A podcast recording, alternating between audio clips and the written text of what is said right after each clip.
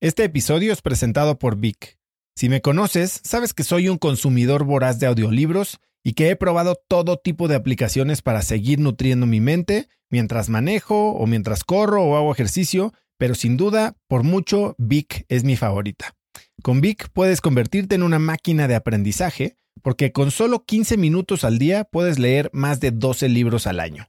En Vic tienen más de 250,000 títulos y puedes escuchar resúmenes de bestsellers en menos de 15 minutos o libros completos, incluido mi libro Haz lo que importa, así como mis Vic originales como Cómo combatir el síndrome del impostor. Vic, por ser escucha de Cracks, te regala 7 días de prueba y después contenido ilimitado por solo $167 al mes en un pago anual de $1,999 al suscribirte a Vic. Simplemente ve a cracks.la/Vic. Vic se escribe B alta E K. Una vez más, es cracks.la/Vic. Este episodio es presentado por Hospital Ángeles Health System. Cada invitado con el que platico en el podcast me abre los ojos a nuevas tecnologías que están impactando de forma positiva la manera en que todos nosotros vivimos. Una de las áreas en las que el avance tecnológico está generando más impacto es en el área de la salud, especialmente con los avances en cirugía robótica que permiten intervenciones con menos sangrado, menos dolor, cicatrices más pequeñas y una recuperación mucho más rápida. Hospital Ángeles Health System tiene el programa de cirugía robótica más robusto en el sector privado en México. Cuenta con 13 robots Da Vinci, el más avanzado y versátil del mundo, y con el mayor número de médicos certificados en cirugía robótica, con la cantidad de horas necesarias para poder operar, ya que tiene el único centro de capacitación de cirugía robótica en todo el país. Este es el futuro de la cirugía. Si quieres conocer más sobre el programa de cirugía robótica de Hospital Ángeles Health System y ver el directorio de doctores, visita cracks.la/Ángeles. Una vez más, es cracks.la/Ángeles. Consulta a tu médico. El momento más dramático fue cuando empezamos a ver cadáveres de grupos diferentes, no grupos nuestros. Cuando empiezas a ver aquello, la mente es muy potente, ¿eh? Es capaz de pensar que tú estás allí, pero tú eres diferente. Y pensamos, nosotros somos los elegidos. O al menos en mi mente me pasaba esto. Algo me decía, Ousmane, tú eres el elegido. Y este grupo, somos el grupo elegido. Y nosotros no vamos a morir, vamos a llegar. Hasta que con el poco esfuerzo que teníamos, hacíamos el esfuerzo de apartar la arena y enterrarlos. Eso al principio. A medida que va pasando el tiempo, pasando los días, los van a quedando sin energía, sin fuerzas. Y cuando veías cadáveres, ya solo miras si sus zapatos te sirven a ti o no. Pero ya no, ni te preocupas ni a mirar su cara. Entonces, el momento que el grupo 1 se decidió, el grupo nuestro, decidió abandonarse a su suerte, fue cuando dimos cuenta que nosotros acabaremos igual que los cadáveres que habíamos ido viendo anteriormente.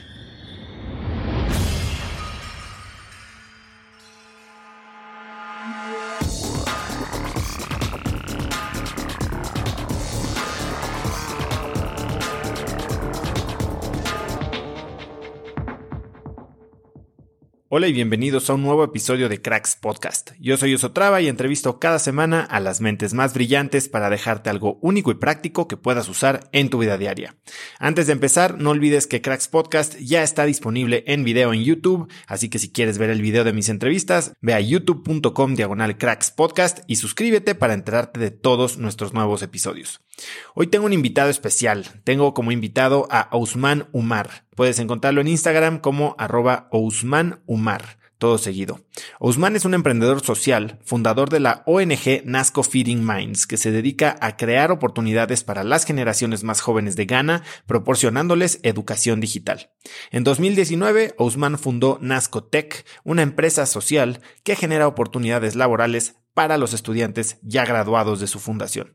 Salió de Ghana siendo un niño, cruzó el Sahara a pie, el mar en patera y vio morir en el camino a la mayoría de sus compañeros de viaje, entre ellos a su mejor amigo. Recorrió 21,000 kilómetros para llegar a Barcelona, cruzando 8 países y tardó 5 años en hacerlo. En 2019, Ousmane escribió el libro Viaje al País de los Blancos, el cual ya ha vendido más de 12,000 copias, y este 2021 ha lanzado el segundo libro Desde el País de los Blancos, que narra la segunda parte de su historia y que quizás es la más dolorosa y difícil, que es sobrevivir en el País de los Blancos.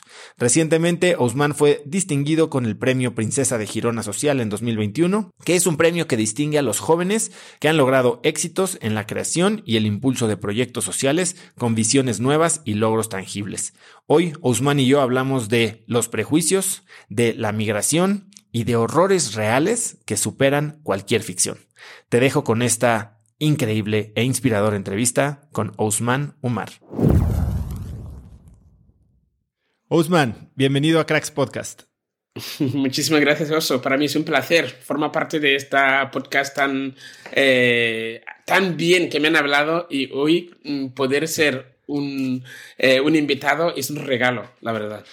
Bueno, el regalo va a ser definitivamente para mí y para las miles de personas que van a escuchar esto, porque si bien tienes una historia sumamente impactadora o impactante, creo que mucha gente se beneficiaría de escucharla más, ¿no? Y eso es lo que vamos a intentar el día de hoy. Pero me gustaría empezar por algo diferente. Ousmane, tú tuviste una época en los Castellers. ¿Qué son los Castellers y cómo llegas a eso? Los Castellers es una actividad cultural típico catalana. Se considera como unas torres humanas, es decir, grupo de personas que se juntan, se utilizan acrobacia, fuerza, equilibrio, unión, fuerza del grupo para construir unos castillos humanos. Y bueno, creo que es una forma muy resumida de qué consiste Castellers, pero aquellos que están fuera de Cataluña y que no han visto nunca Castellers, creo que es imprescindible, es impresionante ver cómo se construye y cómo se construye normalmente en las plazas, sobre todo en los festivos catalanes de los pueblos alrededor de Barcelona. Es magnífico la unión, cómo la fuerza de cada uno juntando se puede llegar a construir torres muy, muy, muy impresionantes con personas que no hace falta ser físicamente a superatleta por hacerlo, porque también lo más importante de los Castellers es que se juntan mujeres, hombres, niños, niñas, adolescentes, mayores. O sea, es una unión de todas las personas, tenga la edad que tengas. De hecho, el último que está arriba de todos, se llegan a construir como 7 plantas o 8 plantas, y las más grandes, obviamente, 11, 10, 9, 9, 10 y 11, ¿no? Y el último que está arriba de todos normalmente es un niño o una niña pequeña, ¿no? Y es impresionante cómo ves que la fuerza humana juntos podemos realmente llegar a sostener esto de este muro, torre imprescindible. ¿Y cómo llegué? Aquí viene una pequeña anécdota o realidad. Es una realidad. Aún me acuerdo en aquella plaza en Sant Cugat, cuando vi que construían la primer castillo, torre humana, y yo pregunté a mis nuevos padres con quienes acababa de llegar sus manos, y yo les preguntaba qué hacían esos chinos en la plaza. Mis padres me dijeron, ¿pero qué dices? Que no son chinos. Y yo, ¿pero cómo que no son chinos? Y para mí, las únicas personas que tienen capacidades para hacer acrobacias y cosas parecidas solamente podrían ser asiáticos. Y si son chinos, mucho mejor aún. ¿Por qué? Porque las únicas películas que había visto hasta entonces había sido el Bruce Lee y el Jackie Chan. Por lo tanto, cualquier cosa que tenía que ver con acrobacia tenían que ser asiáticos. Y si son chinos, mucho mejor aún. La razón principal de la cual, cuando vi por primera vez el Castellers, pensaba que eran chinos. Es decir, las diferencias faciales, físicas, para mí no servía para nada para ver un chino y un catalán, diferencia, o un español. Yo no veía ninguna diferencia en este aspecto, sino lo único aspecto que veía, diferencia que veía, era la capacidad de hacer acrobacia. Esto, creo que se puede reír mucho de ello, pero creo que el punto importante del aprendizaje que podemos sacar en esto es que nuestro conocimiento, visión al mundo, se limita por la formación y la educación que tenemos. Y yo creo que es un dato importantísimo que debemos ser todos capaces de trascender más allá de la frontera, porque todos de alguna forma somos un poco incultos. Pensamos que sabemos todo, pero al fin y al cabo solo vemos lo que está en nuestro... esto a veces es difícil ver más allá. Y el ejemplo perfecto es... justamente al ver castellés y pensar que son chinos. ¿Y cómo decides involucrarte con ellos? De seguida, cuando vi castellés, aquello en Barcelona, si me sentía solo, no sería jugar la PlayStation, no tenía cap juego comparado con lo que yo hacía cuando vivía en la selva tropical, era justamente subir árboles. Y para mí subir árboles en mi aldea, buscando mangos, naranjas, lo que sea. Y claro, castellés subiendo uno encima del otro, pues es lo más semejante a lo que yo hacía en mi aldea. Así que de seguida me enamoré de esta actividad cultural y me apunté. Y por supuesto, logré ser uno de los primeros negros que subió un castillo en la plaza y también tiene sus anécdotas. Pero bueno, ahora no es el caso. Me dices que... es un grupo muy diverso, ¿no? Hombres, mujeres, grandes, pequeños. Tú eres musulmán, ¿no? Y creo que durante tu infancia nunca tuviste esta relación tan cercana con las mujeres, ¿no? ¿Cómo experimentas ser parte de un equipo en el que, aparte, hay mucho contacto físico? Mira, Oso, la verdad es que no solamente soy musulmán por ser ganés, sino que en Ghana, de hecho, solo el 30% aproximadamente son islámicos, el resto son cristianos. De manera que en mi casa, en realidad, nunca tuvo este rechazo de estar cerca de una chica o una mujer, pero era un niño, es verdad.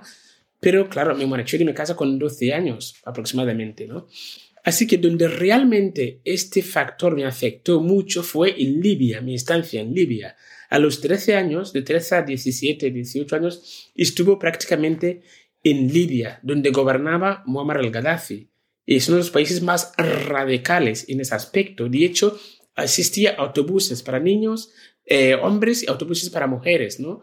De hecho, durante los 4 años que viví en Libia, nunca vi una mujer de cara a cara, para que hagas una idea.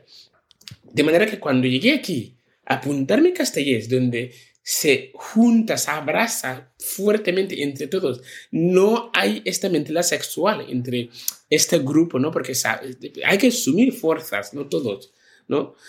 Y tengo mis realmente anécdotas un poco graciosas de mis primeros días, donde me negaba a subir encima de una de las chicas que me tenía que entrenar, concretamente Irina se llamaba, y se llama, y fue, bueno, la verdad es que yo creo que lo más importante de esto es la capacidad de superar nuestros propios pensamientos o limitaciones o obligaciones que nos han hecho creer, ¿no? O sea, el reto no era que yo haya vivido una cultura tan radical al respecto, tan cohibido, sino que aquel momento yo estaba frente a mi realidad, mi nueva realidad, y mi capacidad de no poner lo que me han hecho creer toda la vida por encima de cualquier cosa, sino que, oye, yo esto es lo que he aprendido,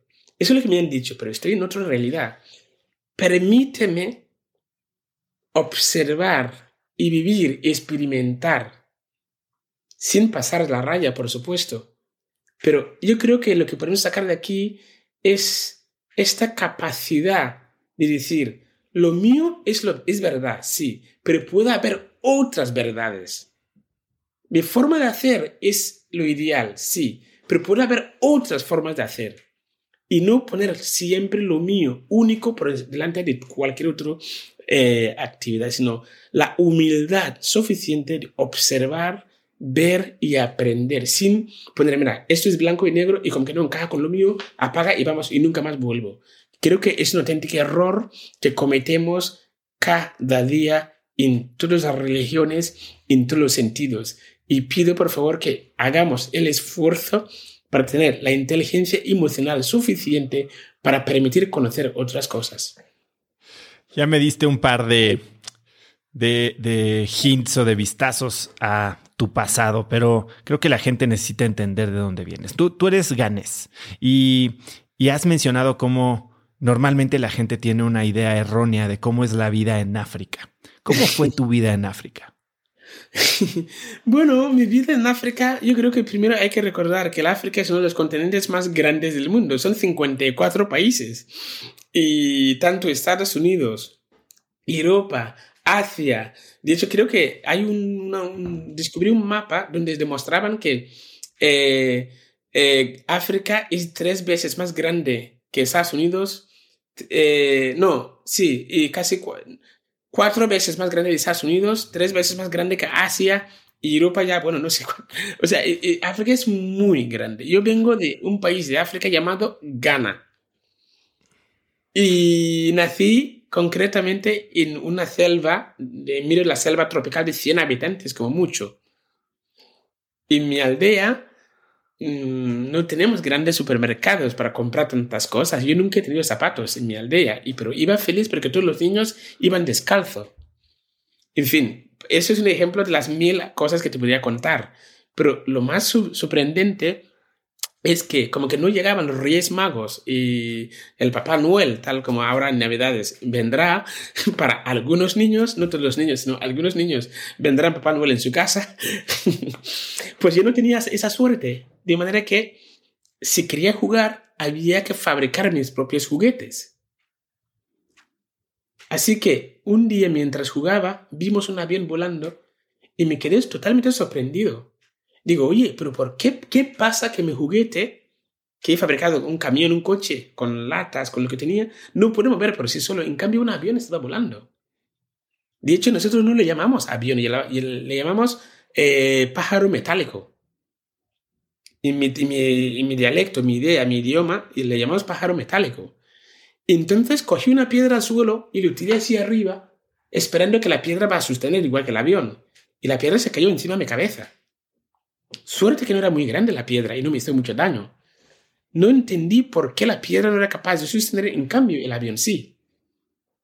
Esta curiosidad de querer entender quiénes son los blancos, por qué eran capaces de fabricar aquello, fue fundamental, lo más fuerte que me acabó empujando a salir de mi pueblo para ir a aprender chapistería y soldadura a la ciudad.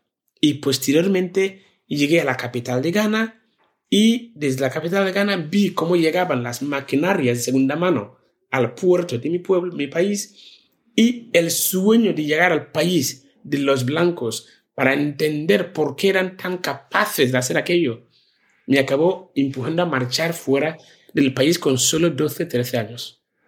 Ousmane, me recuerda, y no sé si la has visto, yo cuando era chico vi una película que se llamaba Los dioses deben de estar. Es mi película favorita. No sé si alguna vez la ha visto la gente, pero la tienen que buscar, no sé si está en YouTube o donde esté, pero trata un poco de lo mismo. Es una tribu en África que es totalmente armónica, viven muy felices, sus costumbres, viviendo de la tierra, y pasa una avioneta. Y de esta avioneta, uno de los pasajeros tira un envase de Coca-Cola por la ventana y eso cambia toda la dinámica de la aldea, ¿no? Se generan envidias, se generan guerras, rivalidades y demás a raíz de esto, pero es muy buena. Y entonces, para mí yo creo que hay una similitud con lo que te pasó, Ousmane, en el sentido de ves pasar un avión y si bien no es literal que tiran un envase de Coca-Cola, sí tiran un envase de Coca-Cola en el sentido de despertar tu curiosidad, de tal vez estar insatisfecho con lo que tienes y buscar qué más hay. No por envidia ni por querer más, sino por curiosidad. Y mi pregunta entonces es, tienes 13 años o 12 años cuando sales de tu pueblo, y cuando llega este momento en el que te das cuenta que quieres ir al país de los blancos, ¿qué es lo que pensabas encontrar allá? La verdad es que cuando vi aquel avión desde mi pueblo, yo pensé que si los blancos eran capaces de hacer aquello, yo quiero entender cómo lo hacen y por qué son capaces de hacerlo y yo no puedo hacerlo. Y encima me dijeron que dentro del avión solo pueden viajar hombres blancos.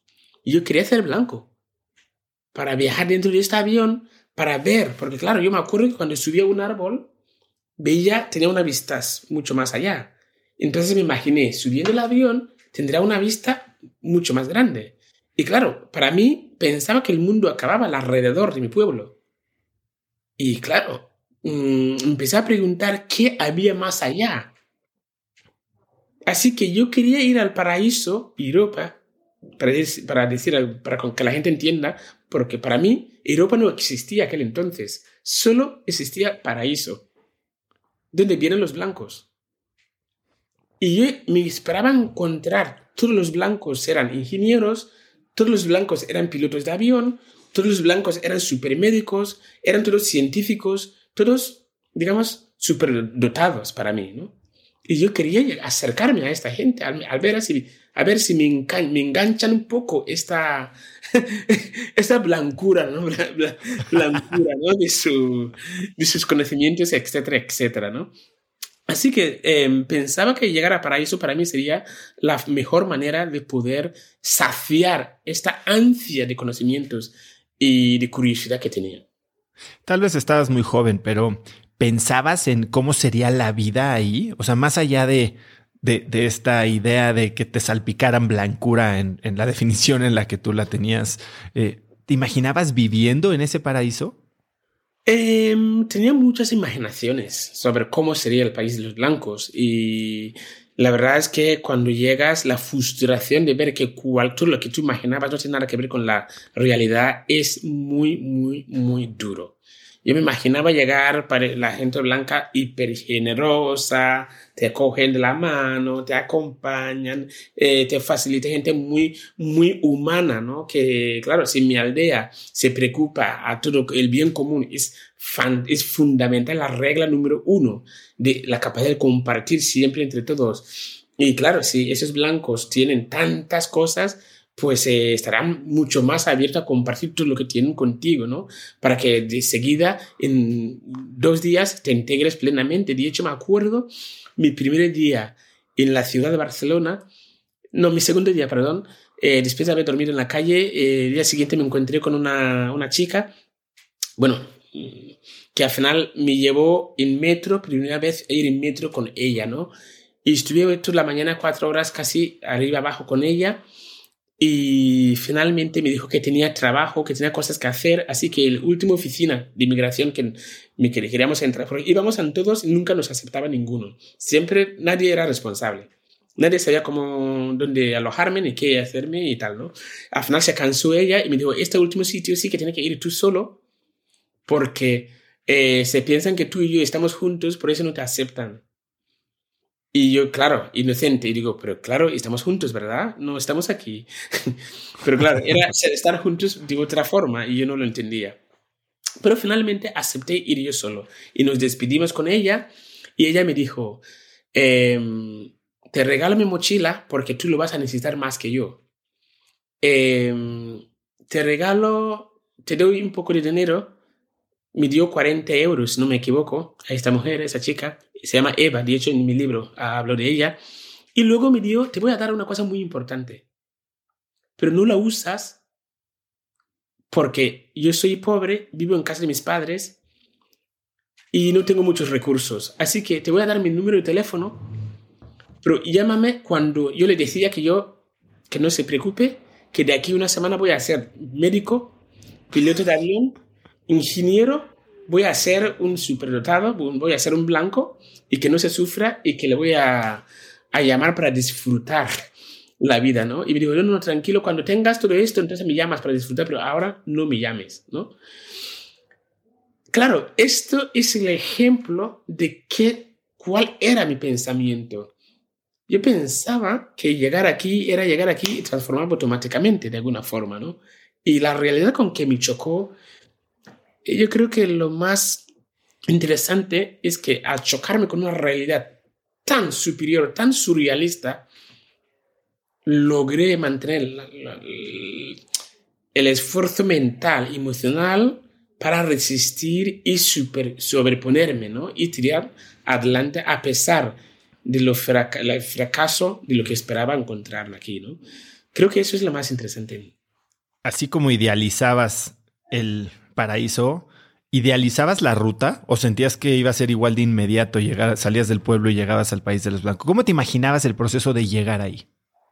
Yo pensaba llegar con camioneta o un coche o un tractor, pero me imaginaba llegar en un camión. No esperaba en ningún momento que tardaría tanto tiempo y que acabaré llegando a pie en muchas ocasiones. Eso sí que nunca lo había imaginado. Cuéntame un poco entonces, ¿cuándo empieza este infierno que viviste? Mira, este infierno realmente salir de Ghana no fue tan complicado. Aunque para quien está acostumbrado a tener un auto siempre, pues sí que es difícil. Pero yo subí encima de un camión de 40 pies y ibas cargado de sal hasta arriba y dormíamos encima de la sal durante casi un mes para llegar de Ghana a Níger. Y cuando llegaba a una frontera, pues había que bajar y caminar toda la noche hasta el día siguiente para cruzar lo que es la frontera en vías de contrabando para ir a esperar al otro lado para que por la mañana siguiente, cuando llega el camión, vuelva a subir, ¿no? Y claro, para quienes viven en el primer mundo, estar durante casi un mes viajando encima de un camión que va cargado con sal hasta arriba, pues obviamente no era muy cómodo, por supuesto. Y especialmente cuando tienes que estar toda la noche caminando para cruzar fronteras por caminos de contrabando que te puede pasar cualquier cosa, pues la verdad es que no era muy entretenido, bonito. Pero vaya, que yo lo supe superar porque pensaba que para mí era normal, ¿no? Y llegué hasta Níger, a Niamey concretamente, y Agadez fue donde nos dijeron los traficantes que para llegar de Niamey a Agadez, a Libia, había que cruzar el desierto de Sahara. Y había dos maneras para hacerlo. A través de unos camiones que llevan harina desde Níger hasta Libia, van cargados hasta arriba de todo y pueden tardar 2 semanas. Y en el desierto, como que hace mucho calor y no hay pozos, a veces los camiones se rompen y no tienen asistencia y acaban muriendo todos. Así que lo más fácil y práctico es a través de unos 4x4 que tardan 3 días, es mucho más caro, pero te llevan a la ciudad de Libia directamente. El que ocurre es que todo esto es una mentira, porque no hay camino en el desierto. Es verdad que una vez nos metieron en una casa, nos encerraron y estuvimos casi 2 semanas encerrados. Y después cada día de que les pagas. Efectivamente. Iban trayendo más personal hasta que un día vinieron con 3 coches, un pickups, y que se había que marchar. Iban entre 20, 18 personas por cada camioneta, cada 4x4. Íbamos empaquetados como si fueran una lata de sardinas. El peor es que nosotros éramos vivos. Las sardinas normalmente están muertos ya. Y el peor del caso es que nos llevaron aproximadamente 5 horas en coche. De repente pararon y dijeron: tenéis que bajar todos porque vamos a buscar gasolina, vamos a buscar más agua y os vendremos a buscar. Oso, 24 horas nunca más volvieron. El día siguiente se levanta un chico del grupo y dijo: yo conozco el camino de aquí a Libia, me voy. Esos ladrones nos han abandonado. Ousmane, en ese momento, ¿entendías la gravedad del asunto? ¿O eras tan joven y tan ingenuo que decías, bueno, ahora tomo acción yo y llego y no pasa nada? La verdad es que aquel momento pienso, si no volvían, esta gente son gente malísima, mala gente, a pesar de utilizar el nombre de Dios, prometer lo que no está escrito, finalmente no han cumplido con su palabra. Pero ellos ya tendrán su conciencia con su Dios, ¿no? Pero yo aquí me voy, tengo piernas, estoy acostumbrado a caminar de casa al campo cada día en mi pueblo, así que ¿por qué no caminamos? Así que decidí seguir el chico que había levantado y dijo que conocía el camino de aquel punto hasta Libia y que esos ladrones mafiosos nos habían abandonado, no iban a volver nunca más. Y decidí seguirle, igual que todos los otros compañeros. Quedan 46 personas, me comentabas, ¿no? Exactamente. Éramos 46 en total, al principio. ¿Cómo experimentas, después de unos días, el primer momento en el que uno de ellos decide rendirse y abandonarse a la muerte? Mira, Oso, el momento más dramático fue cuando empezamos a ver cadáveres de grupos diferentes, no grupos nuestros, grupos de otros diferentes, ¿no? Cuando empiezas a ver aquello, aunque estás allá físicamente, la mente es muy potente, ¿eh? Es capaz de pensar que tú estás allí, pero tú eres diferente. Y pensamos, nosotros somos los elegidos. O al menos en mi mente me pasaba esto. Algo me decía, Ousmane, tú eres el elegido y este grupo, somos el grupo elegido y nosotros no vamos a morir, vamos a llegar. Hasta que con el poco esfuerzo que teníamos, hacíamos el esfuerzo de apartar la arena y enterrarlos. Eso al principio. A medida que va pasando el tiempo, pasando los días, los van quedando sin energía, sin fuerzas, y cuando veías cadáveres, ya solo miras si sus zapatos te sirven a ti o no. Pero ya no, ni te preocupas ni a mirar su cara. Entonces, el momento que el grupo nuestro, decidió abandonarse a su suerte, fue cuando dimos cuenta que nosotros acabaremos igual que los cadáveres que habíamos ido viendo anteriormente. Allí sí que empezó una fractura del grupo. Has mencionado que durante este proceso, un rol que tú a tu corta edad decidiste tomar era el de esconder el miedo. ¿Por qué escondías el miedo y cómo crees que has manejado ese o sigues intentando hacerlo en tus proyectos personales? Mira, Oso, yo creo que una de las 6 emociones, según la psicología, que realmente nos ayuda a sobrevivir es el miedo. Creo que es la 6ª. El miedo es la 6ª emoción que nos permite seguir viviendo. Y es verdad que gracias al miedo no nos plantamos en medio de la carretera. Cuando viene el coche nos apartamos. Cuando vemos el peligro escapamos. Pero a la vez, superar el miedo es una auténtica oportunidad para poder llegar a hacer todos los proyectos y cosas que podemos llegar a hacer. Porque el miedo es lo que no nos permite lanzarnos, intentar los diferentes proyectos y oportunidades que nos presentan en el camino. Yo tenía miedo, no te voy a engañar. Pero tenía claro que no quería morir. Yo quería vivir, quería llegar al paraíso. Parte de lo que sucede tras esta fractura es que deciden o se dan cuenta o asumen que este guía los está engañando. Platícame tu posición durante esta discusión en el grupo y qué es lo que pasa después. Por supuesto, Oso. Mira, yo siempre digo una cosa, que cuando estamos en un sofá tan cómodo como esta, en una oficina con calefacción, todo tan bien, las cosas, las decisiones son muy diferentes que dependen de otros escenarios. Dicho de otra forma, cuando las cosas van bien, todos somos buena gente. Todos somos buena gente cuando las cosas van bien. cuando descubres quiénes somos realmente, cuando empieza a haber dificultades, es donde te das cuenta quién de verdad tiene corazón y hasta cuándo, dónde está dispuesto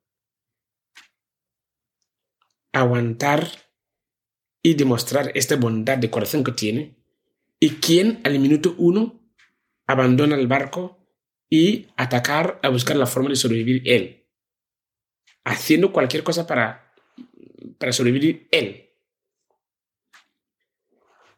En la sociedad, el mundo actual, el año pasado, se vio perfectamente reflejado. Yo estuve 3 semanas en el desierto del Sahara, pero es extrapolable a cualquier comunidad y el mundo entero lo que vivimos en esas 3 semanas. No hace falta ir tan lejos. La pandemia. ¿Cuánto costaba una mascarilla antes de la pandemia? Durante la pandemia, de hecho, ¿cuántos países han retenido mascarillas y respiradores que otros han comprado pero tienen que pasar por su puerto y llega allí y lo ponen, ya no lo dejan pasar? Cuando digo que cuando las cosas van bien, todos somos buenas personas, ese es el ejemplo real. ¿Y cómo experimentaste eso durante el proceso del desierto? Porque entiendo que tomaron medidas muy extremas. Pues había gente que eran capaces de mear entre su cantimplora y los bebe y te da un poco más para beber a ti también, y otros que son capaces de cogerte la mano porque eres un niño, te lo gira para quitarte las 4 galletas que te faltan. Así que hubo de todo. Y aquí aprovecho para resaltar un factor de la solidaridad. Hay gente, mucha gente que se llenan la boca hablando de solidaridad. La persona realmente solidario o solidaria no es aquello que da lo que le sobra, sino quien comparte el suyo, lo que tiene contigo. Esta sí que es una persona solidaria. Dar lo que te sobra, eso no es un ejemplo de solidaridad. Yo creo que se ha confundido la definición. Ousmane, después de 3 semanas, llegan a Libia, solo 6 de los 46. Y en ese momento, lejos de terminar el infierno, creo que empieza uno nuevo.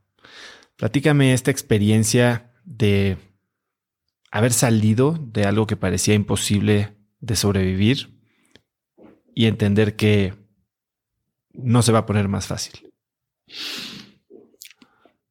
Mira, esta historia la he explicado muchas veces y estoy dispuesto a hacerlo las veces que haga falta. Pero la realidad, Oso, que no te puedo engañar, es que cada vez que lo comparto es inevitable no volver a vivir la emoción de aquel recorrido. Si algún momento me emociono, perdóname, pero es que no soy un robot y le pones un play y se pone a hablar. Eso es una historia real vivido. No es un documental, no es un libro. Eso es una historia real, vivido en mi piel. Es que es muy fácil contarlo. Vivirlo es otra realidad totalmente distinta. Es verdad que siempre he dicho que yo no he llegado por ser el más inteligente ni el más fuerte del grupo. Yo era un niño. Por lo bueno y por lo malo. Pero después de casi 3 semanas... logré ser uno de los 6 personas que consiguieron salir de aquel infierno. Soy consciente que no llegué con mis propias fuerzas,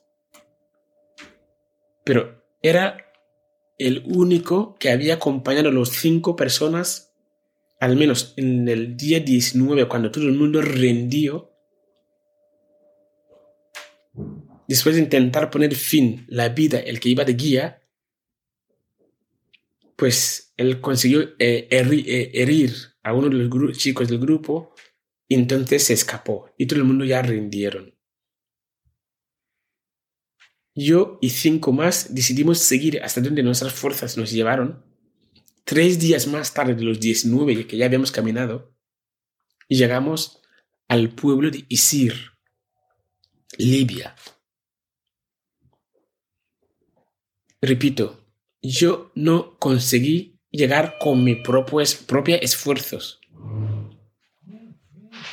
Los 5 que llegaron, yo estaba estaba muy cerca, a medio kilómetro, entonces yo me caí y me desmayé. Y los 5 que llegaron bebieron agua y me vinieron a buscar. Yo me desperté debajo de un fuente con agua encima mío. A veces la gente dice, Ousmane, eres muy fuerte, has conseguido. Yo no llegué con mis fuerzas. Si no fueran por la bondad de estos 5, yo tampoco hubiera llegado. Una vez a Libia, parece que por fin hemos llegado. En 2000-2001, a Libia gobernaba Muammar al-Gaddafi, uno de los peores dictadores de la historia de la humanidad. Ser negro y vivo era prácticamente un delito. Yo no hablaba árabe entonces. No conocía a nadie.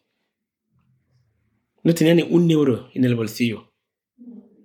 Había que trabajar, comer y dormir, sin conocer a nadie. Literalmente, la realidad supera la ficción. De hecho, en Libia, ser negro aquel entonces y vivo era un delito. Pues imagínate tener que vivir en esa situación 4 años. Dices que en ese momento aprendiste que nada en la vida es gratis. Es doloroso decir esta frase, pero sí, porque cuando llegué a Isir, para que nos dieran agua con la situación que llegamos, imagínalo. Si no tenías dinero, a los niños que nos venían a recibir no nos daban agua, a cambio de nada. Así que había que empezar si tenías una carretera vacío, pues dabas la carretera y te daban una botella de agua fría, si no, no te lo daban. Desgraciadamente, aprendí que esos niños no hacían esto por su propia decisión, sino que es algo que han aprendido los mayores. Así que era doloroso pensar que en esta vida nada es gratis, incluso cuando llegas a situaciones tan extremos, si no tienes dinero. Y hasta estos niños no nos iban a dar agua. Y entonces empiezan 4 años. Tú habías salido de Ghana pensando que era un viaje en camión para llegar al paraíso. Han pasado las peores 3 semanas de tu vida, más los meses que te llevó llegar ahí. Y empieza un periodo de 4 años en el que prácticamente haces tu vida en este purgatorio, por llamarle así. ¿Qué aprendes en este tiempo?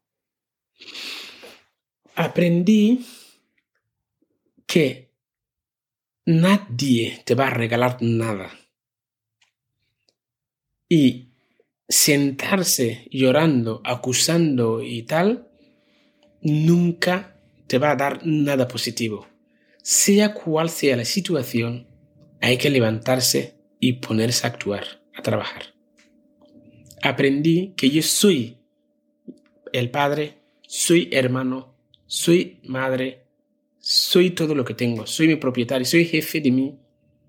Y estaba en mis manos de acabar un futuro bien o acabar en la cárcel. Acabar mendigando toda la resta de mi vida pidiendo para comer o superar, sobreponerme y conseguir un futuro, entre comillas, brillante, tal como había soñado de tener siempre. ¿Seguías manteniendo esta idea de llegar al paraíso durante este tiempo o considerabas que tal vez ahí había acabado tu viaje? Es verdad, al llegar a Libia, mis primeros días no tenía ninguna otra alternativa, otro pensamiento que cómo conseguir el pan, la comida para hoy y mañana. Pero cuando empezó a conseguir trabajo y que las cosas ir bien, sí volví a recordar mi propósito de haber llegado allí, que era llegar al país de los blancos.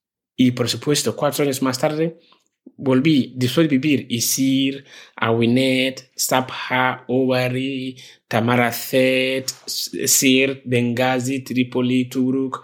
Al final acabé ganando reuniendo $1,800, trabajando como un negro, nunca mejor dicho. Y volví otra vez a Trípoli, la capital de Libia, y por segunda vez volví a caer en manos de los traficantes. Me dijeron que en 45 minutos llegaría al paraíso. Y obviamente sabiendo que yo era analfabeto y tampoco existía Google Maps aquel entonces, acabé confiando que lo que decían era verdad. Y volví a entregar ese dinero a los traficantes y otra vez 3 meses en manos de traficantes por cruzar Tunisia, Algeria, Marruecos, Mauritania, Sáhara Occidental para poder luego llegar a la costa para coger las pateras. Cuéntame de esta experiencia de llegar a la costa. Tú no sabías nadar, no sé si tenías en mente que te tendrías que enfrentar al océano. Cuéntame esta experiencia de llegar otra vez con un grupo de cientos de personas en manos de esta mafia de traficantes.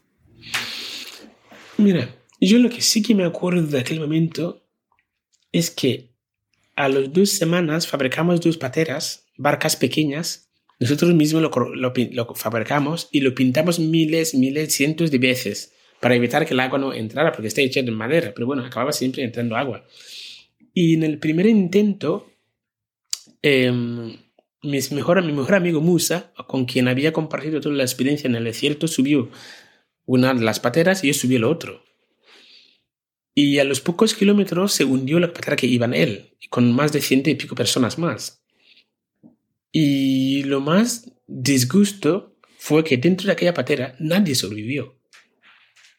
Y mi amigo Musa tampoco. Pues lo más duro es tener que apartar cadáveres para salir de aquella costa, volver a esconder en manos de esos traficantes y después de un mes volver a la misma costa,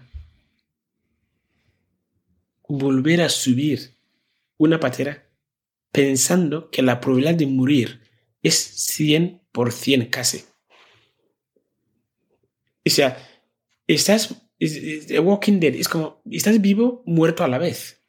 Aquella interfase de donde escondemos a subir la patera otra vez, el dolor que representa, la única cosa que puede comparar es en las películas cuando condenan a alguien a la guillotina, a muerte, desde la cárcel hasta donde está la guillotina, a este vacío, este espacio, es lo peor.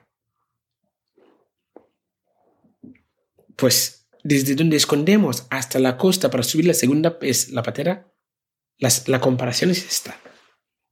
Hay una película de Sean Penn, creo que con Meryl Streep, que se llama Dead Man Walking. Y trata de un poco lo que estás diciendo, el death row, cuando llevan a alguien de su celda a la silla eléctrica. Aquí va la cosa. Y el peor, Oso, imagínate volver a subir esta patera. Otra vez 2 pateras. A los pocos kilómetros se hundan lo que iban los compañeros. Otra vez más de 150 personas se pierden la vida sin ningún tipo de explicación. Personas con nombres y apellidos, con familia, con hermanos, con sueños. Y aún la nuestra, la ola nos lleva por aquí, nos lleva por allá y sigues. 48 horas agonizando, pensando que cada minuto podrá ser tu último minuto durante 2 días.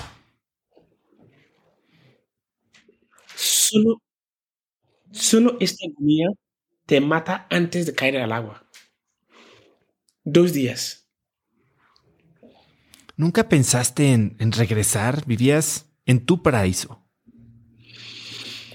Me hubiera encantado que hubiera alternativa. En todo el recorrido prácticamente es un camino unidireccional llegas vivo o muerte, no hay vuelta atrás. ¿Por qué? Tú eres ilegal, no existes en ningún lado. Y eres mercancía una vez entras en la red. Solo para que hagas una idea y la gente que nos escucha. El año 2016, España destinó 2,7 millones de euros a Marruecos para que ponen fin, controlen los migrantes que llegan. Eso es 2016. 2018, la cifra subió a 32,8 millones de euros. Son mucho dinero, ¿eh? Hay mucho en juego. Si yo digo de venir, ¿por qué Europa va a dar tanto dinero a Marruecos y Algeria y Tunisia? No le van a dar ese dinero. Así que interesan que yo vaya dando vueltas por aquella zona intentando llegar para asustar a Europa para que vayan pagando. Y de cada X tiempo dejan salir unos cuantos. Porque la policía son los mismos que firman los acuerdos con los gobiernos europeos y son los mismos que por la noche los jefes de los traficantes. Entonces están básicamente que creando un problema para el que después cobran por solucionar o por aparentar que solucionan. Sin duda. Me suena muy parecido al problema de las drogas en México y América Latina. Ousmane, cuéntame un poco.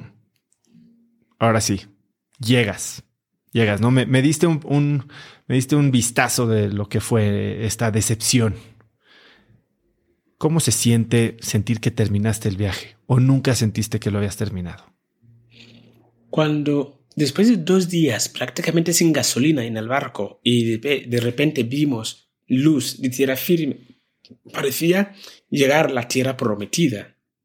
La gran sorpresa es que cuando tocamos a tierra, la policía ya nos estaba esperando. No había que robar ni violar a nadie. Automáticamente éramos delincuentes. Por el hecho de estar en un territorio determinado y vivos. Directamente a la cárcel.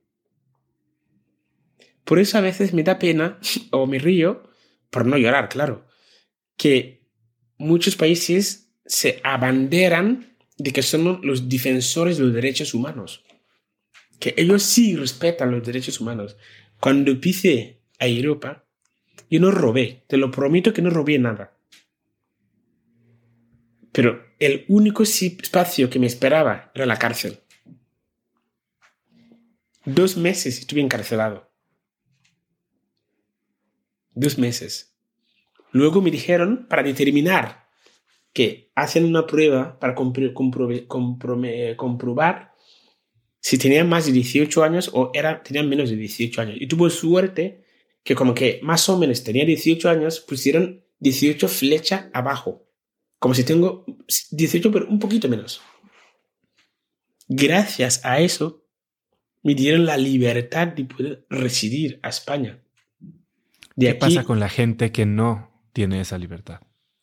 En principio, de puertas adentro, les devuelven. De puertas adentro, porque legalmente está mal visto. Se llama devolución en caliente. Está mal visto. Según la normativa europea de derechos humanos, no se puede hacer eso. Todo el mundo tiene derecho a un abogado, porque no sabes por qué ha venido. Por lo tanto, tiene el derecho a un abogado y explicarle por qué ha venido y qué le persigue. Pero normalmente de puertas adentro no dejan ver quiénes son estos que llegan mayores y muchas veces les devuelven. ¿Y cuándo sales de la cárcel? 2 meses más tarde me sacan de la cárcel y con un avión pequeño nos mandan, eso sí, esposado.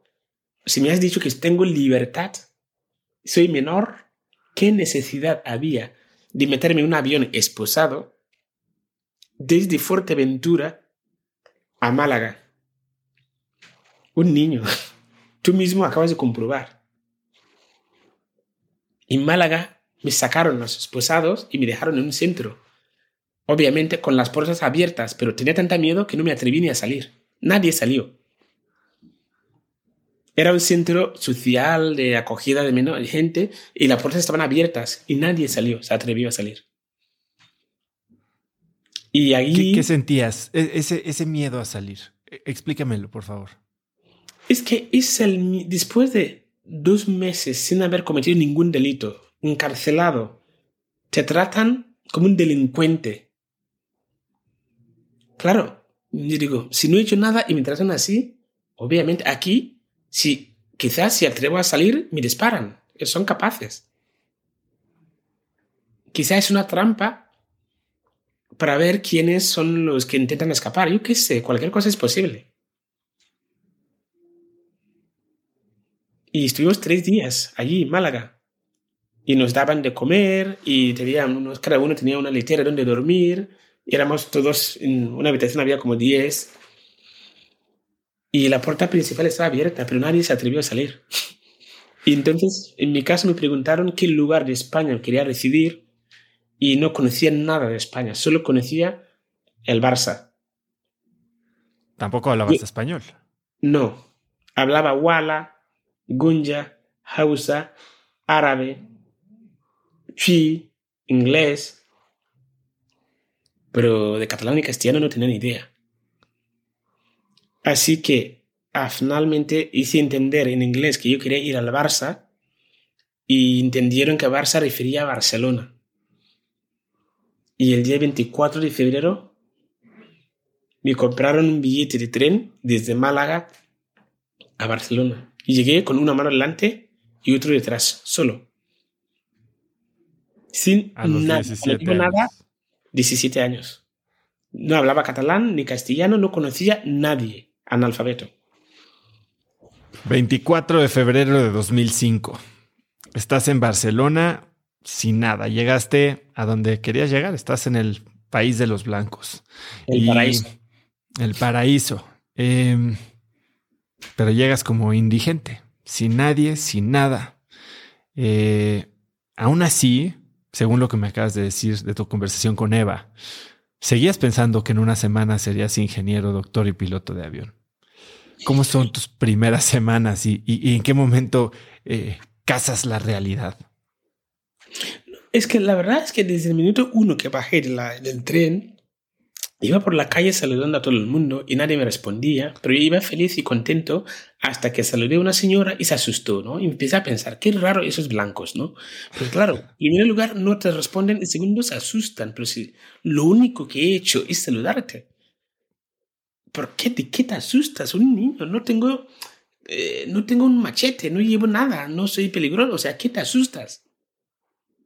Es un niño con 2 manos, nada. ¿Por qué te asustas, no? Y aprendí que en el país de los blancos no se saludan por la calle. Y bueno, así que intenté ya no saludar. Y la ilusión de haber llegado al paraíso no tardó en desaparecer. Y me di cuenta que estaba en un lío bien grande. Que la selva del cemento era peor que la selva tropical. Porque la selva del cemento no hay mangos para comer. No hay naranjas. No hay árboles fructíferos. Y la selva del cemento, la selva del tropical, conocía qué planta puedo comer y qué no. Aquí no había árboles.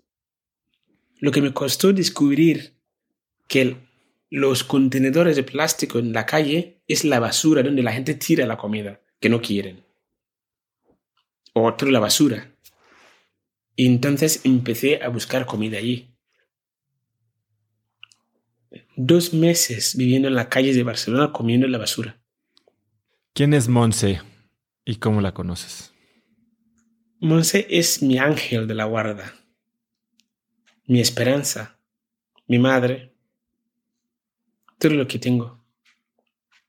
Gracias a ella, hoy soy quien soy y estamos aquí hablando de esto. Si no, Si no hubiera encontrado a Montse, seguramente no sé qué hubiera pasado. ¿Has pensado qué hubiera pasado? Muchas veces. Hay gente que dice que seguramente hubiera salido adelante, sea como sea, porque, bueno, se ha demostrado en todo el recorrido. A pesar de las miles de situaciones complicadas que me encuentro cada día, siempre salgo. Por ejemplo, no te he contado que en mi tribu, cuando yo nací, mi madre murió durante el parto. Y en mi tribu, cuando una desgracia como esta ocurre, ellos creen que la culpable es el bebé recién nacido. Y si un niño tan pequeño ha sido capaz de matar a su madre durante el nacimiento sin tener piedad, imagínate cuando crezca. Y para evitar que este niño no llegue a matar a toda la gente del pueblo, aseguran matarlo cuando era bebé. Así que cuando mi madre murió durante mi parto, me tenían que haber matado. Por primera vez, mi padre me protegió. Como que era el chamán, el curandero, tenía un cierto respeto y la gente le hacía mucho caso. Y gracias a eso me pude proteger y sobreviví. Eso para empezar, cuando nací. Y el desierto, el mar, he estado en la cárcel de Libia 1000 veces. Y siempre acabo consiguiendo salir de la cárcel de Libia. En Algeria he estado en la cárcel muchas veces. Vuelvo a salir. No sé nadar. Consigo superar el mar 2 veces. Y tampoco la suerte que me ha protegido siempre, tampoco me abandonó en las calles de Barcelona. Tardó un poco en llegar, pero no me abandonó. Hay que tener esperanza. Entonces, Montse, la conoces un día en la calle y te acoge. Yo estaba durmiendo, acababa de levantar por la mañana. De repente algo me dijo: Ousmane, levántate, ves a hablar con esta mujer que te va a ayudar. Pasaba mucha gente. Era sobre las 9:30 de la mañana más o menos. Yo estaba ya sentado en un rincón de la calle y me levanté y empecé a perseguir a una señora. No sé cómo, ella giró y nos asustó. Me cogió la mano con lo sucio que yo iba. Nos apartamos. Como que no me entendía, porque yo solo le hablaba en inglés y otros idiomas de mi país. Ella solo habla en castellano y catalán. No me entendió nada, así que cogió su móvil y llamó a su marido y me dio el teléfono para que explicara al marido qué quería de ella. Y me hizo 1001 preguntas, pero finalmente la Montse me invitó a desayunar y me explicó cómo llegar a la Cruz Roja desde donde estábamos. Ousmane, ¿qué querías de ella? ¿Qué le dijiste al esposo de Montse? ¿Cómo se ve esa conversación en la que no sabes ni siquiera qué es posible? Solamente le dije que mi nombre era Ousmane Umar y que era de Ghana y que había llegado a este país y no conocía a nadie y solo necesito llegar a la Cruz Roja, que es lo que me han dicho desde el cárcel, que cuando llegue a España, a Barcelona, pregunte por la Cruz Roja. Y él le llamaba mucho la atención de cómo había llegado desde Ghana, solo. De hecho, me preguntó, una de las preguntas que aún me acuerdo es que me dijo cuántos años tenía. Y le contesté que había nacido en un martes. Me dijo, excelente, pero ¿cuántos años tienes? Y yo, jolines, te lo he dicho, nací en martes, ¿qué más quieres? Y se pensaba que no quería decirle la verdad, pero la realidad es que en mi cultura, en mi tribu, lo más importante es el día de la semana. Da igual que tengas 15, 20, 30, 50,000 años. Me da igual. Lo más importante para mí es el día de la semana y ya está, se acabó la historia. Kofi Annan fue secretario general de la ONU. Kofi Annan era ganés. Kofi significa nacido en viernes. Lo puedes buscar en Google, en Wikipedia. Esto es el ejemplo real que en mi tribu lo más importante es el día de la semana. Da igual los años que tengas. Me da igual. ¿Hoy festejas tu cumpleaños?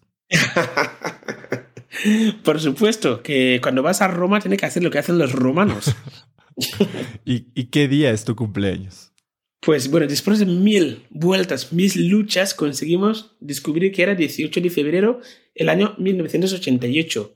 Con un margen de error, porque no es garantía de nada, simplemente calculando, basándose con una serie de hechos llegamos a esa conclusión, pero podría haber un margen de error tranquilamente. Ousmane, ¿cómo vives la primera noche en la que te sentiste seguro? Es que fue una de las noches más duras, aunque no lo crees. No fui capaz de cerrar los ojos. Mi primera noche en casa de la Montse y la Armando, porque la Montse me acompañó en mi habitación. Me duché, obviamente, ropa limpia, comida caliente después de casi 2 meses. Y luego, cuando última hora de la noche, la Montse me acompañó a mi habitación, me metió en la cama, me dio un beso aquí, ¿no? Y esto fue lo que me desmontó. Este beso me hizo creer gente que me querían. Tengo una habitación con calefacción, con una cama. El día anterior estaba durmiendo en la calle.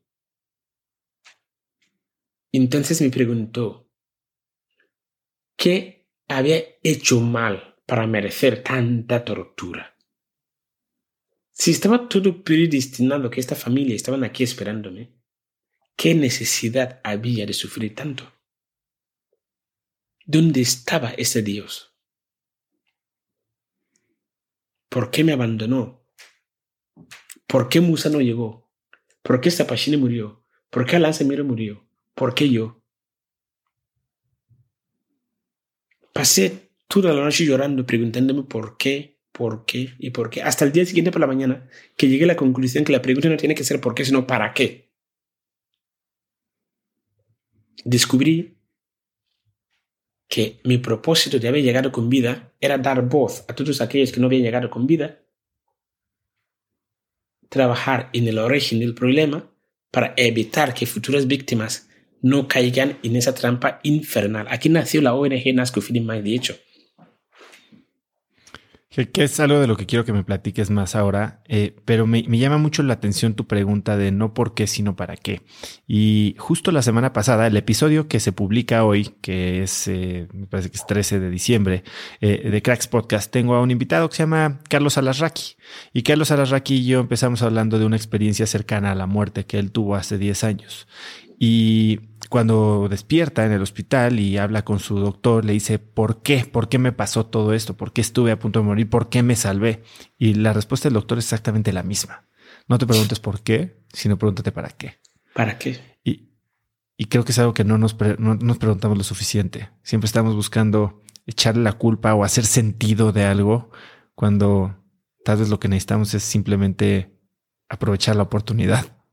Por supuesto, por supuesto.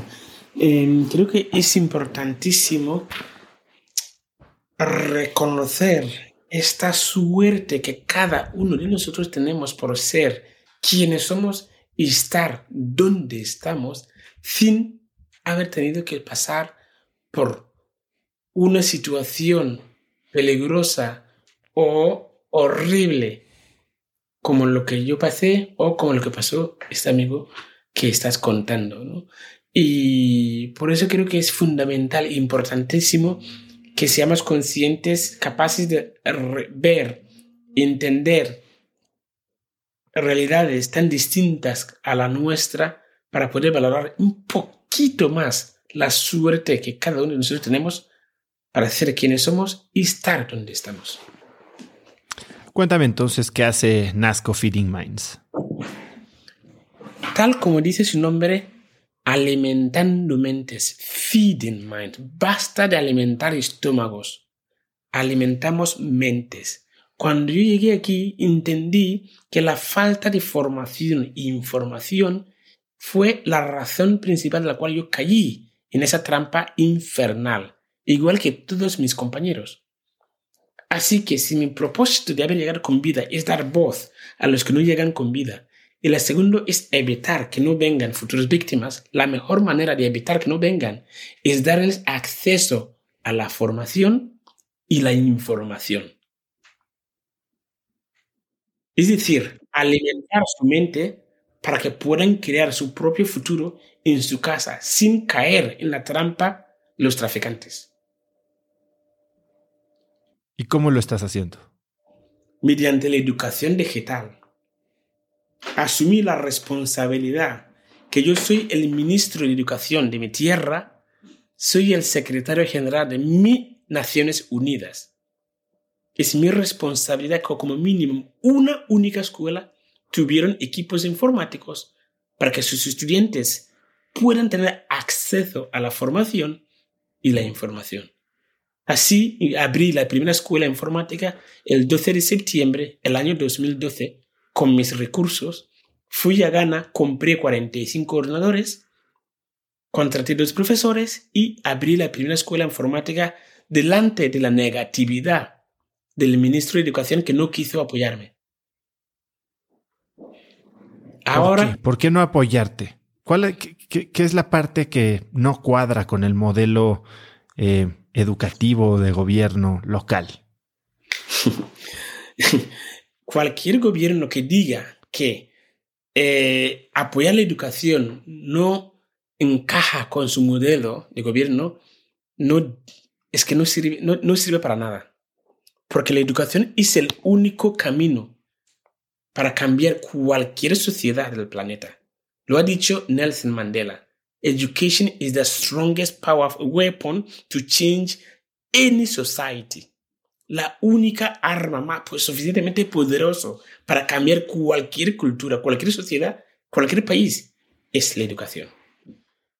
Has dicho que una de tus misiones, o más bien de las tareas más grandes que tiene NASCO, es cambiar el paradigma de la acción humanitaria, ¿no? Tienes una manera de pensar en la que pareciera que la manera de dar acción humanitaria del hombre blanco es deficiente, fallida. Llegan, enseñan y se van. ¿Cómo piensas tú de la acción humanitaria? Oso, si llegan, enseñaban, estaría muy contento. Llegan, imponen. Como que yo te estoy ayudando, yo sé que necesitas. Hombre, encima que te estoy dedicando mi tiempo, te estoy poniendo yo el dinero, hombre, yo sé más que tú. Yo sé que necesitas más que tú. Así que yo te voy a hacer lo que tú necesitas. Razón principal de la cual, 75 años más tarde, la ayuda humanitaria, lo único que ha hecho es convertir al África hoy más pobre que hace 50 años.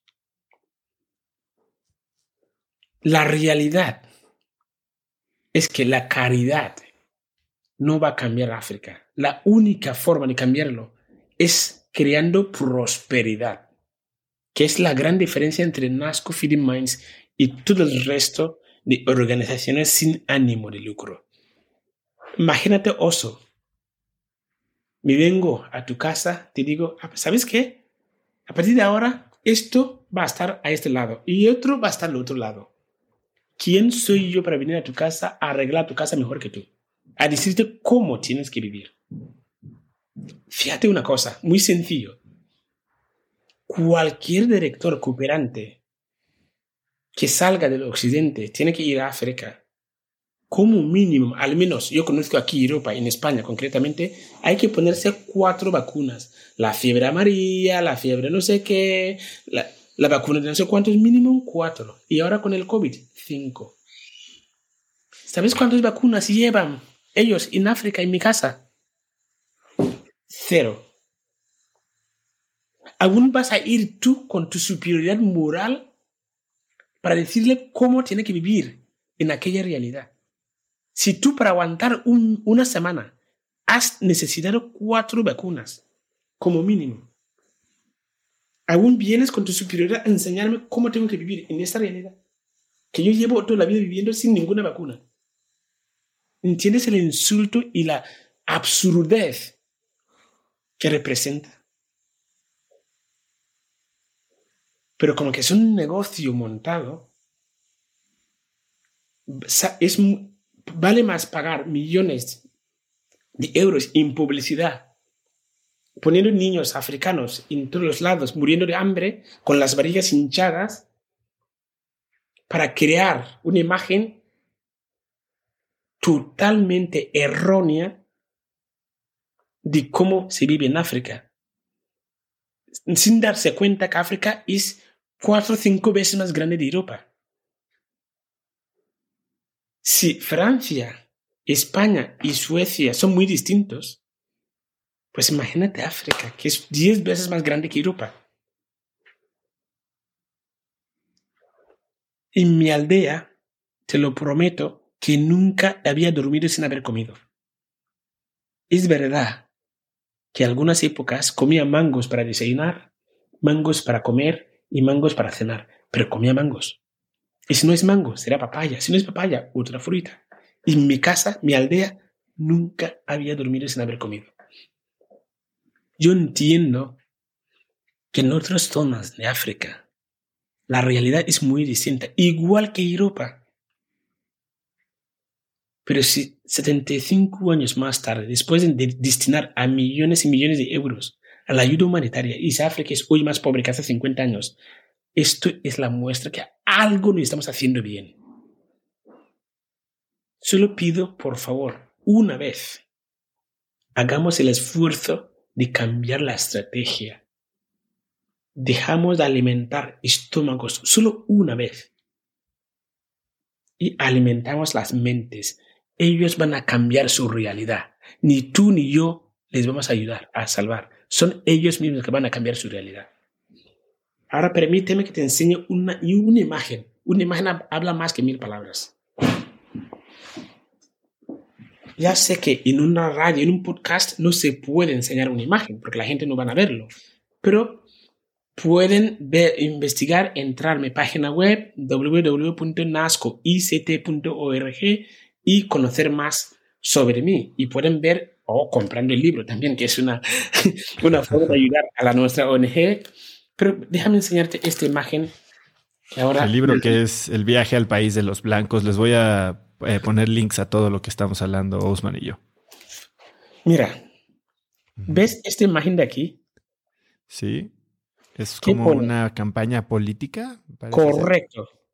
2020, ajá. Vote Banasco. ¿Esto quién es? El presidente de Ghana. El de lado. ¿Y sabes quién es este? No. Cuando llegué a España, mi hermano pequeño me pidió que quería vender las cabras y gallinas para seguir mis pasos hasta Libia y también subir la patera. Le dije que lo que tiene que hacer es alimentar su mente. El auténtico paraíso está en su casa. Depende de él. Está en sus manos. Si te digo que en noviembre, el año pasado, eso fue en noviembre, el candidato al parlamento más joven de la historia de Ghana fue este chico, y lo vas a creer, que es mi hermano. Me parecería increíble. Aquí está. No son ideas, hechos. Hechos. No te voy a dar ideas de cómo hay que hacer. Cuando digo que hay que cambiar la narrativa de la cooperación, no son ideas. Tengo hechos demostrables.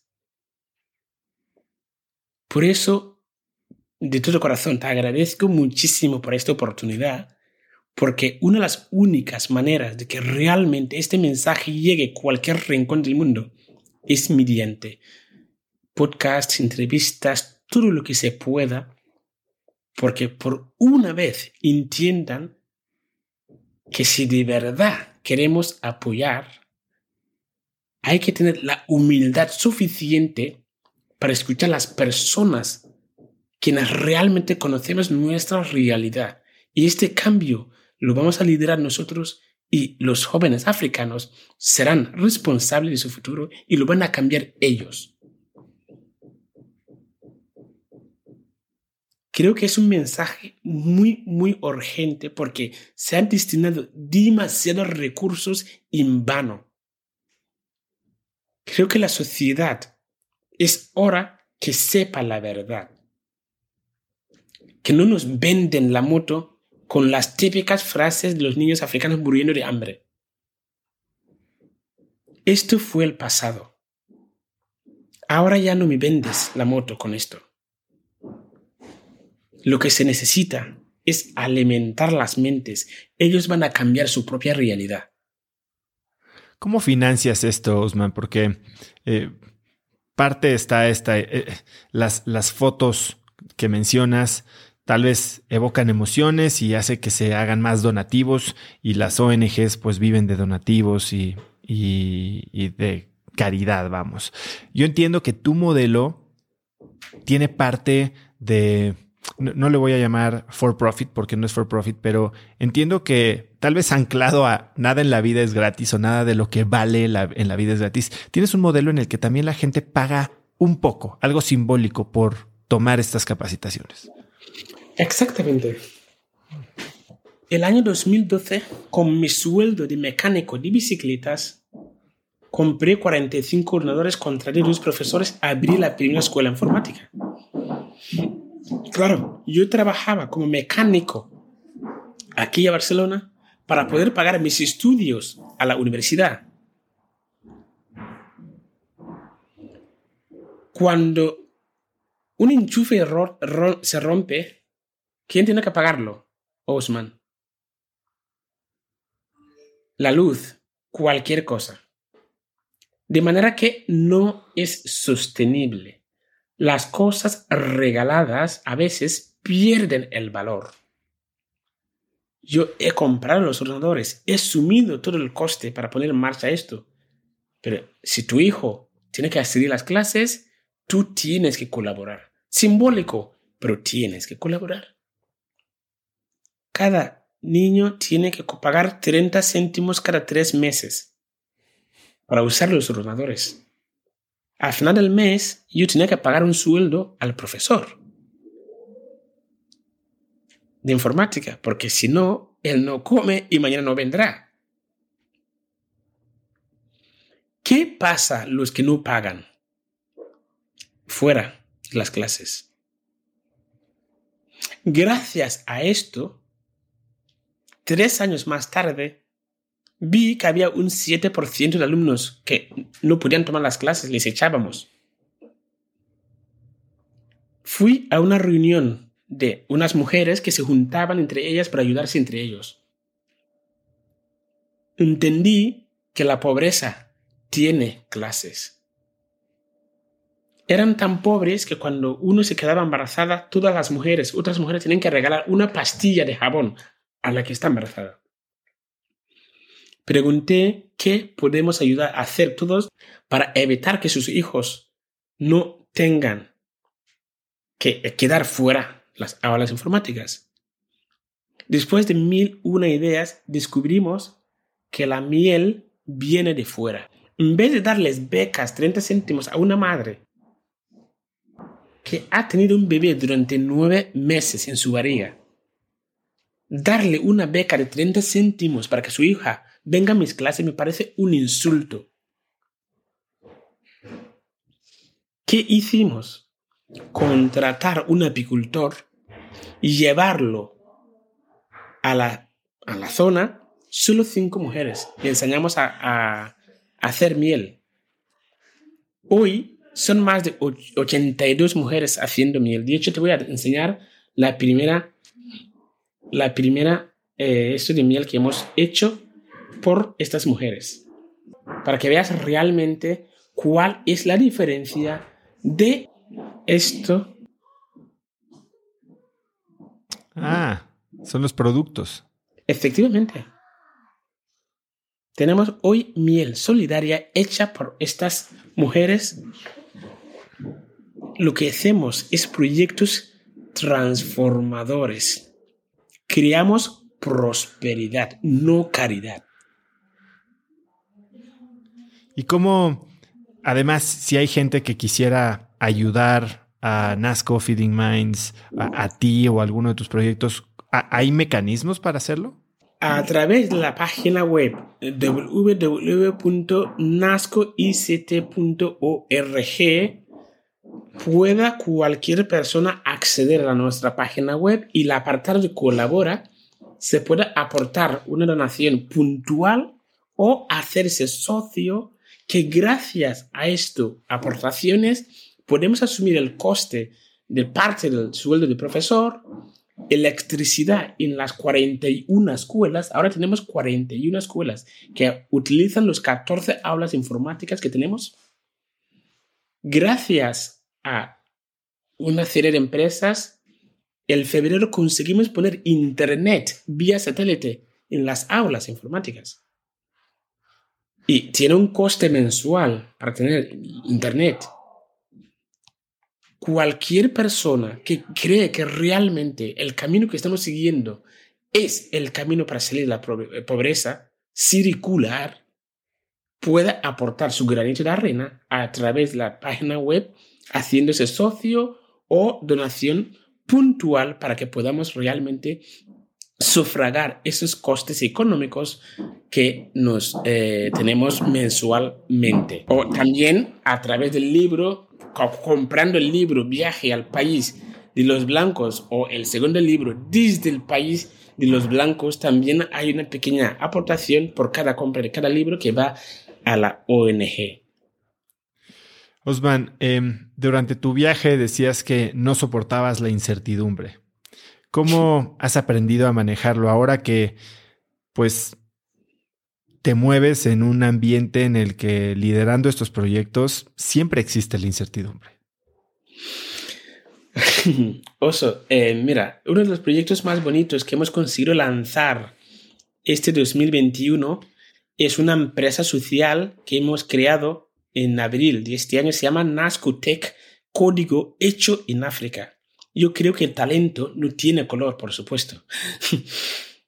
Así que después de casi 10 años logré conseguir que muchos de los chicos ya son buenos en programando en una serie de lenguajes distintas. Y creamos esta empresa donde conseguimos una financiación para crear una oficina digna en la capital. Tenemos dos oficinas, una en la capital y otra en la región donde tenemos las aulas informáticas, donde tenemos ya 12 chicos. Esta mañana están allí en Ghana ahora mismo trabajando para 4 empresas diferentes de aquí a España. Y obviamente era una incertidumbre porque desde que cuando empecé hace 10 años y decía, oye gente, ¿por qué estás creando escuelas informáticas? Si va a haber una guerra y te la van a quemar todo, te lo van a robar. Nunca una empresa de España se va a externalizar su trabajo a un chico de Ghana que vive allí y que está trabajando para la empresa española. Esto es impensable. La gente se pensaba que yo estaba fumando marihuana, algo me pasaba a la cabeza. Por eso no tenía claro las cosas, porque era absurdo. No quiero decir que sea visionario, pero yo tenía claro desde el día 1 que podría ser posible. Era una incertidumbre, por supuesto. Desde cuando empecé a abrir la empresa, también era una incertidumbre porque tenía que conseguir financiación para comprar, alquilar una oficina, conseguir todo lo que necesita, poner en marcha, pagar el sueldo a esos chicos para que puedan estar allí. Y por otro lado, buscar las empresas que me den contratos. Una gran incertidumbre, por supuesto. Pero aquí están trabajando. Y ahora estamos en la segunda parte buscando otra vez financiación para no decir 8, 9, 10. Pueden llegar a 50 tranquilamente, 100, 200. Y algún día confío que llegaremos más de 1000.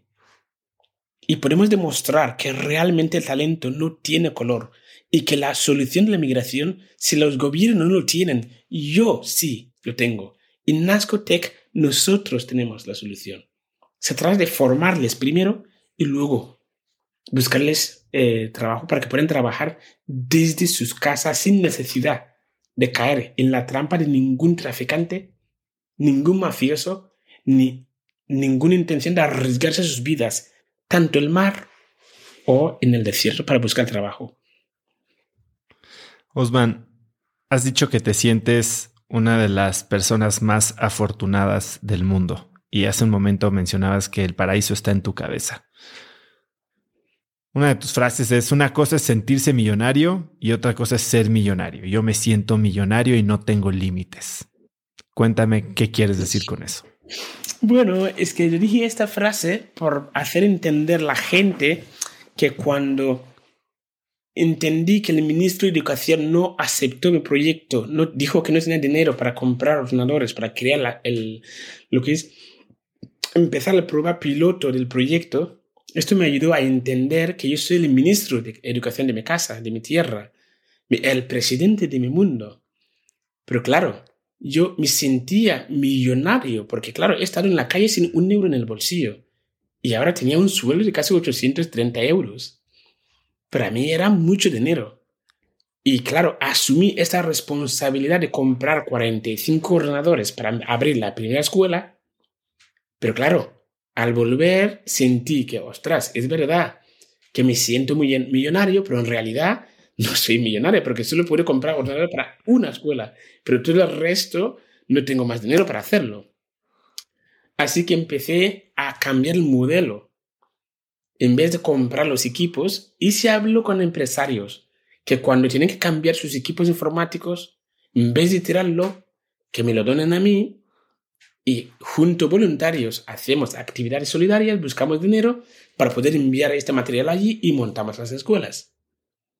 Y no fue fácil, ya te digo, llevo 10 años y he conseguido montar 14 aulas informáticas donde se benefician más de 41 escuelas hoy y ahora mismo, más de 20.000 niños y niñas sin ninguna subvención, ¿eh? Hay que dejar claro, no hemos recibido ninguna subvención de ningún gobierno, ni de aquí a España ni a Ghana, sino que a personas con corazones realmente comprometidos con la sociedad y creen que realmente entre todos podemos cambiar unas pequeñas partes de este mundo y siguen confiando, aportando sus donaciones. Gracias a esta gente tenemos ese proyecto que sigue a pie cada día y confiamos que podemos seguir alimentando mentes para que esos jóvenes tengan un futuro en sus casas sin necesidad de arriesgar sus vidas.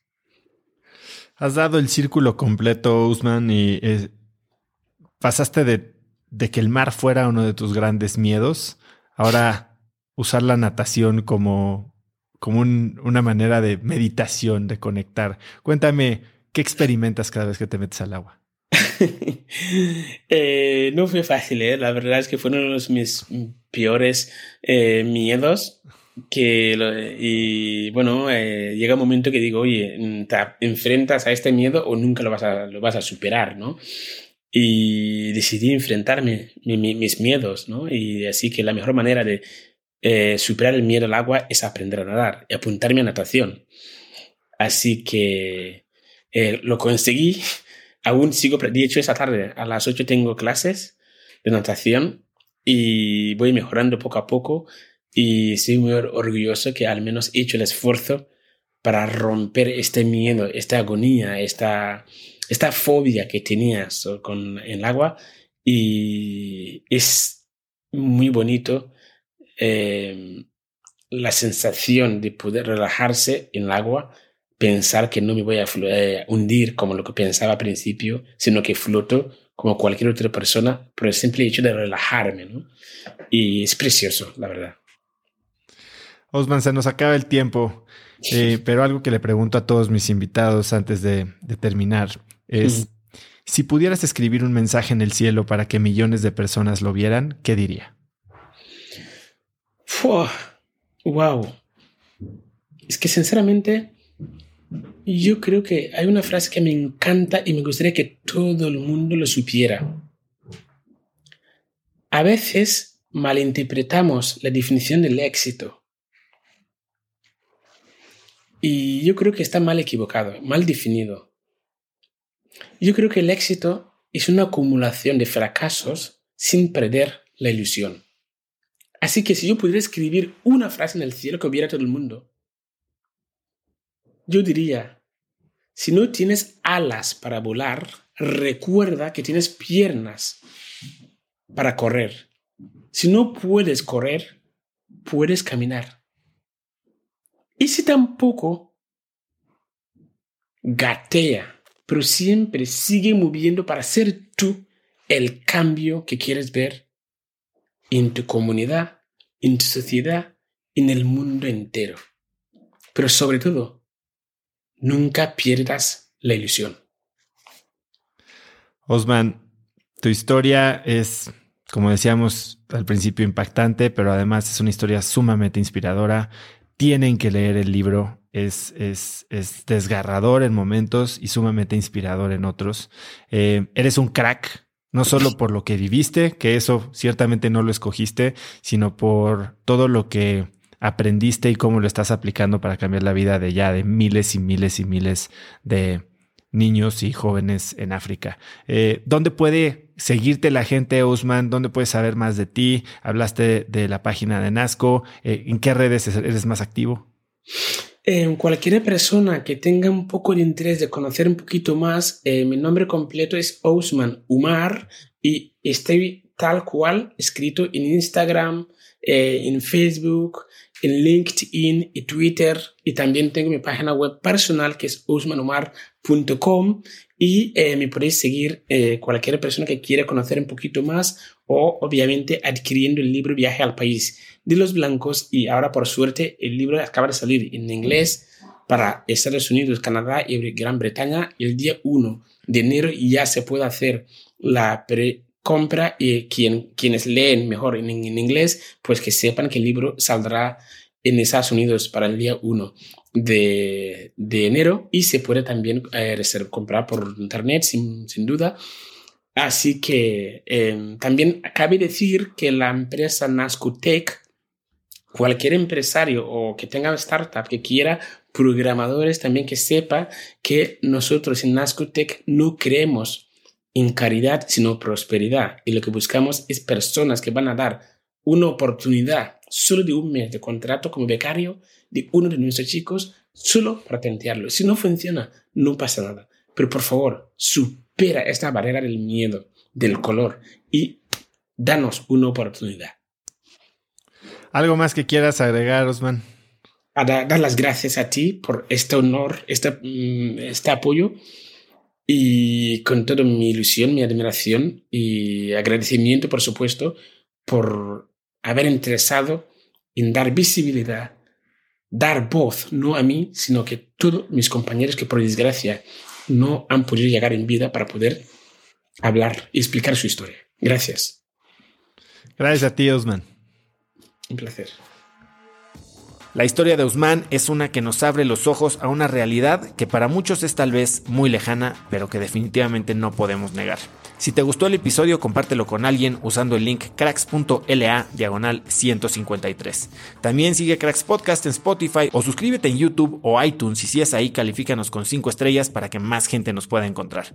Mencióname en Instagram o Twitter con la lección que más te llevas de este episodio como @osotrava, y no olvides saludar a Ousmane en Instagram como @OusmaneUmar. Puedes encontrar links a todo lo que Ousmane y yo hablamos el día de hoy en cracks.la/153. Y antes de irte, no olvides 2 cosas. Primero, mi libro Haz lo que importa ya está disponible en Amazon, en la página hazloqueimporta.com, en Kindle y en audiolibro en la aplicación de Vic. Así que si quieres escucharlo, oírlo o leerlo, tienes muchas opciones para hacerlo. Simplemente ve a hazloqueimporta.com y ahí puedes tener más información. Y el segundo, no olvides registrarte para recibir mi newsletter Viernes de Cracks, que es un correo muy cortito que mando cada viernes con 5 tips, que son cosas interesantes que pueden ayudarte a hacer tu vida más productiva o a empezar una buena conversación este fin de semana. Simplemente ve a cracks.la/viernes, regístrate, es gratis y muy pronto voy a estar en tu inbox. Eso es todo por hoy. Yo soy Oso Trava y espero que tengas una semana de cracks. Este episodio es presentado por Vic. Si me conoces, sabes que soy un consumidor voraz de audiolibros y que he probado todo tipo de aplicaciones para seguir nutriendo mi mente mientras manejo o mientras corro o hago ejercicio, pero sin duda, por mucho, Vic es mi favorita.